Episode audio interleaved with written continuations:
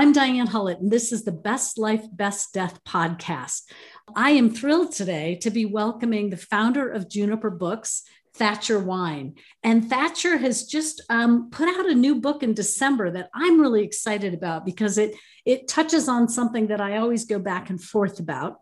And this is this question of multitask versus monotask. So welcome, Thatcher. Thanks, Diane. It's nice to be here.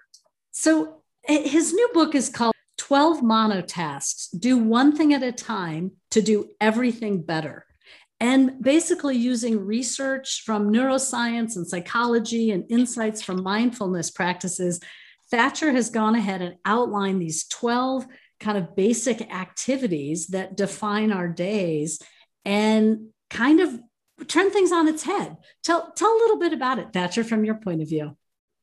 So, monotasking, the easy way to think about it is that it's just the opposite of multitasking. And we all kind of know what multitasking is at this point, right? we all probably do it too much, myself included. Um, it's just becoming like a habit that, you know, we, we're all so busy rushing around, have so many things on our to do list. Plus, we've got these devices that make us think that we're really good at multitasking. Hey, right. check out this notification, open right. this app. Constant know. stimulation and bing, bing, bing. Yeah. And so, so we just, we multitask without thinking about it. And a couple things happen when we do that. One of them is that we tend to get less done. um, we tend to make more mistakes, the things that we do. And the other thing is that, like, we kind of feel overwhelmed and stressed. Like, like we just have a never ending to do list and, and we're not doing our best work. We're not really present in all the conversations and relationships we have. So I kind of hit the wall myself a few years ago. I had too much going on, including a few, you know, crises of different proportions, uh, including going through cancer and going through divorce and putting my business back together after, you know, a few years of being distracted by those other things. And I realized, you know, that I do my best work and I'm the happiest when I monotask. And you can't just decide I'm going to monotask. Like, I wish it was that easy. So I went about kind of thinking about how I do it, how I get better at it when my muscles kind of atrophy and I get bad at it. and I came up with this whole idea of monotasking muscles. And the idea of your monotasking muscles is that you, you strengthen them by monotasking, by paying attention to one thing at a time.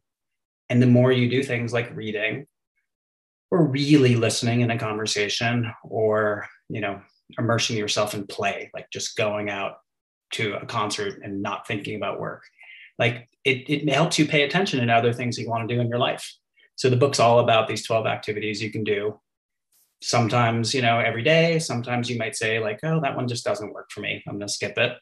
And and you'll see that you'll be able to reclaim your attention and be more focused over time I love that. I love especially like you you list the 12 monotasks and you've said a couple of them and there's also like eating and sleeping and like these basic activities that we do but what would it be like if we did them with more focus? And the one that i especially loved is um, getting there right? And i remember years ago i took a i took a mindfulness class. It was called um, like mindfulness based stress reduction. Like i sort of loved that they had to turn meditation into this mbsr you know acronym.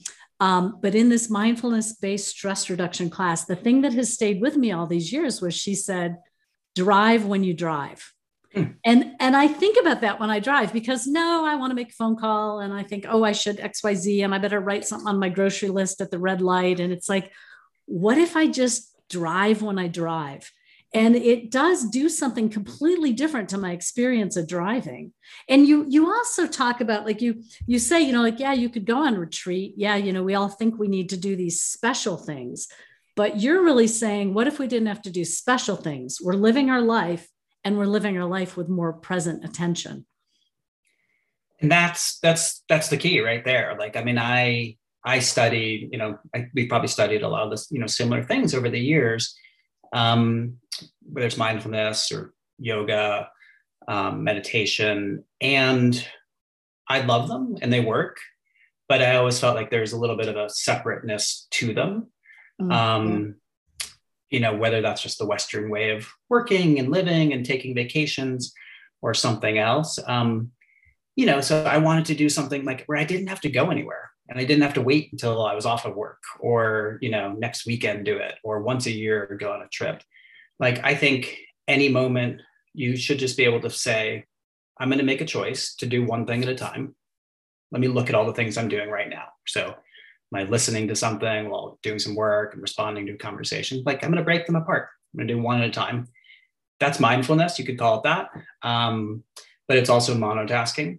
And for people that you know just want to be more productive or just want to have a better relationship to their kids um, it's a very like you know secular way to just drop into the present moment and, and do something important and meaningful. Fully. Yeah fully. Yeah. i love that. What what surprised you as you wrote the book? Anything? Um yeah um gosh what surprised me? I'm surprised by that question no um, surprising question. I i mean it was a great opportunity for me to you know both think about my own experience um, and then do some research into multitasking and and the negative effects of it. So i mean one statistic that's interesting is that you know basically everybody multitasks but only 2% of the population can actually cognitively do two things at a time right? I mean i think everybody can like fold their laundry and listen to a podcast. Um, but you know as far as like really doing two tasks that require your brain um, very few people can do it and and i think when most people hear that statistic they think oh well i'm clearly at 2% like i can do that. But the reality is that you know most of us are in the 98% and and i think that's okay um, because we, human beings aren't wired to multitask. We're wired to like do one thing at a time. We have these brains that like take in all these you know things through our senses and everything and, and be aware of danger and, and all that but you know the reality is like when you we're built to focus. And and at the same time we've created these machines these computers and devices that can multitask. And multitasking was actually invented like in the 1950s um, to refer to computer programming.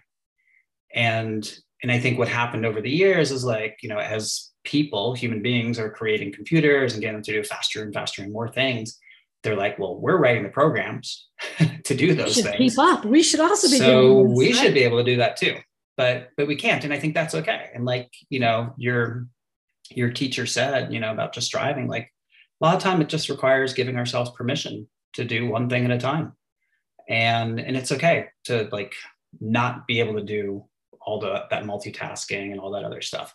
Just do the one thing, and it feels better. You'll get done. You'll arrive there safely. Right right and and you'll and you'll have this sense of being present with what's happening in your life that i think so much in our fragmented world takes us out of and I, you know there's such um yeah there's just a lot of dissatisfaction i think and mm-hmm. frustration mm-hmm. in people and i think this is such a, a simple solution. I, I love somewhere in the in the parts of the book i haven't read the whole book yet but you talk about how um, you know this is something that you don't have to um, yeah we kind of touched on this but like you don't have to go anywhere to do it. This is your life. This is mm-hmm. living your life with a little more um, constancy or presence with how you're going about your day. And i think you know i think I, we were talking before we hit record about sort of how this ties into um, best life best death and kind of end of life work and for me part of it is this idea that there are these things we'd like to get done before we die if we really use our mortality as a way to kind of wake up, then there is this sense of time pressure that I think we feel. So then, if there are some things that you really want to do, monotasking might be the way to actually make some of them happen. Whether it's this, you know, theoretical idea that I should call my lawyer and go sign some paperwork, or I should download some documents from the internet and get those signed, or whether it's I keep meaning to write letters to my kids if something were to happen to me, but those things never actually get done. You know, I wonder how monotasking might support that. Well, if you can, if if you can do something, you can monotask that too. Like if you can think of it, you can put it, write it down on your post-it note on your to-do list. Like you can monotask it. And the reality is you probably should monotask it. and, and the reason why our to-do lists, one of the reasons why our to-do lists get so long and, and we don't cross things off a lot of times, is because we procrastinate. And, and one of the reasons we procrastinate is because we're multitasking. And when we multitask, like we think we're getting to everything on that list, but we're really not. and we always have an excuse. I just had too much to do. It wasn't my top priority today. right, right. Squirrel. Um, I always think yeah. like that. I'm like, oh, shiny thing. Yeah. Run over here and do this now. Yeah. So, I mean, the overall monotasking philosophy is not about doing less in life, it's about doing things one at a time. and things overall, like when you start doing it, they might take longer, and that's okay.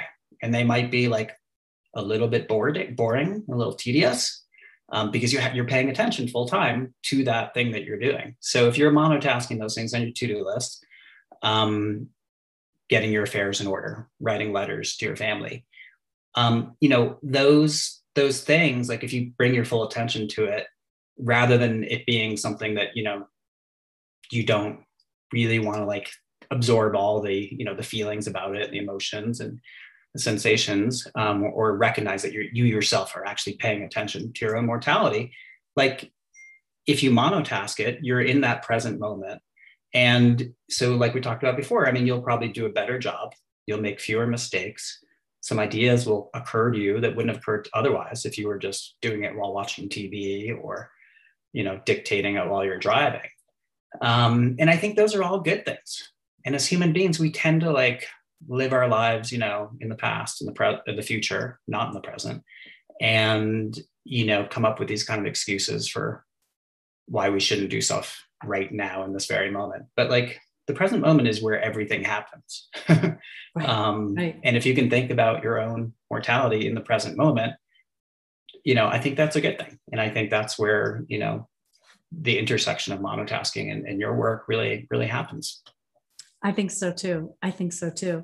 Well, you can again find out more about this book, 12 Monotasks Do One Thing at a Time to Do Everything Better, on a dedicated website called monotasking.tips. And you can also find out more about Thatcher on juniperbooks.com, as well as see his um, incredible library work that he does.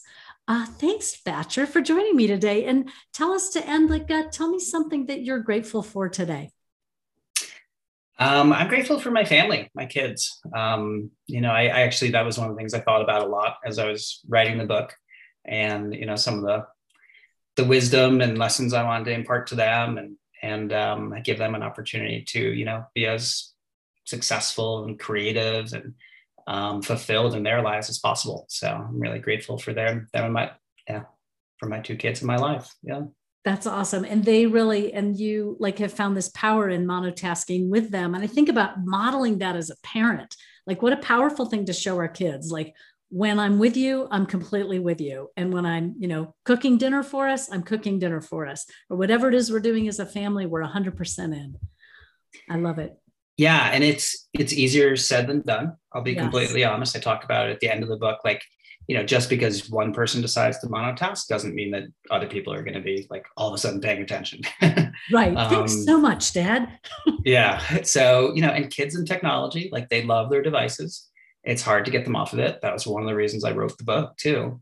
Um, because I, you know, I'm not a huge believer in just saying like, put down your phone. Like, I think people have to develop the restraint and the, you know, It's a muscle. Again, it's a Yeah. muscle to develop. so Mhm. exactly. So you know, I encourage them to to read books and to slow down and you know truly do one thing at a time. And and I think that will help them put down their phones later and pay attention when they need to.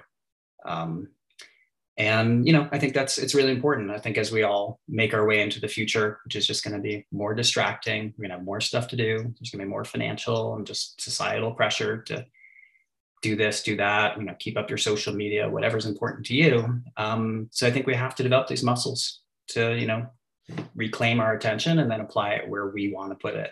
oh, I um, love that. Reclaim then- our attention. Yeah. That is that is so well put. Yeah. Because right now, you know, so much it is is kind of hijacked by Yes. big technology companies that want us to pay attention to what they want Yes. us to look at, ads they want us to look at, or things to download, et cetera. And if we can reclaim our attention, then at least we can make a conscious choice. Like, do I want to give my attention to that social media company or do I want it for myself Yeah. and get, Yeah. you know, this, my life planning done? Or do I want to like get that presentation done for work? Or do I want to just like go off, you know, and, and go for a bike ride and not think about anything else?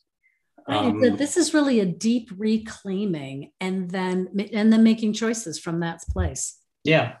And the choices can be truly anything. So I mean, I I, I love when I you know hear stories. The book's just coming out now, but um, when people tell me how they applied it, um, you know, some a lot of people have said they they're like the chapter about sleep just completely reframed their understanding about how to get a good night's sleep and why it's so important and how to truly monotask it.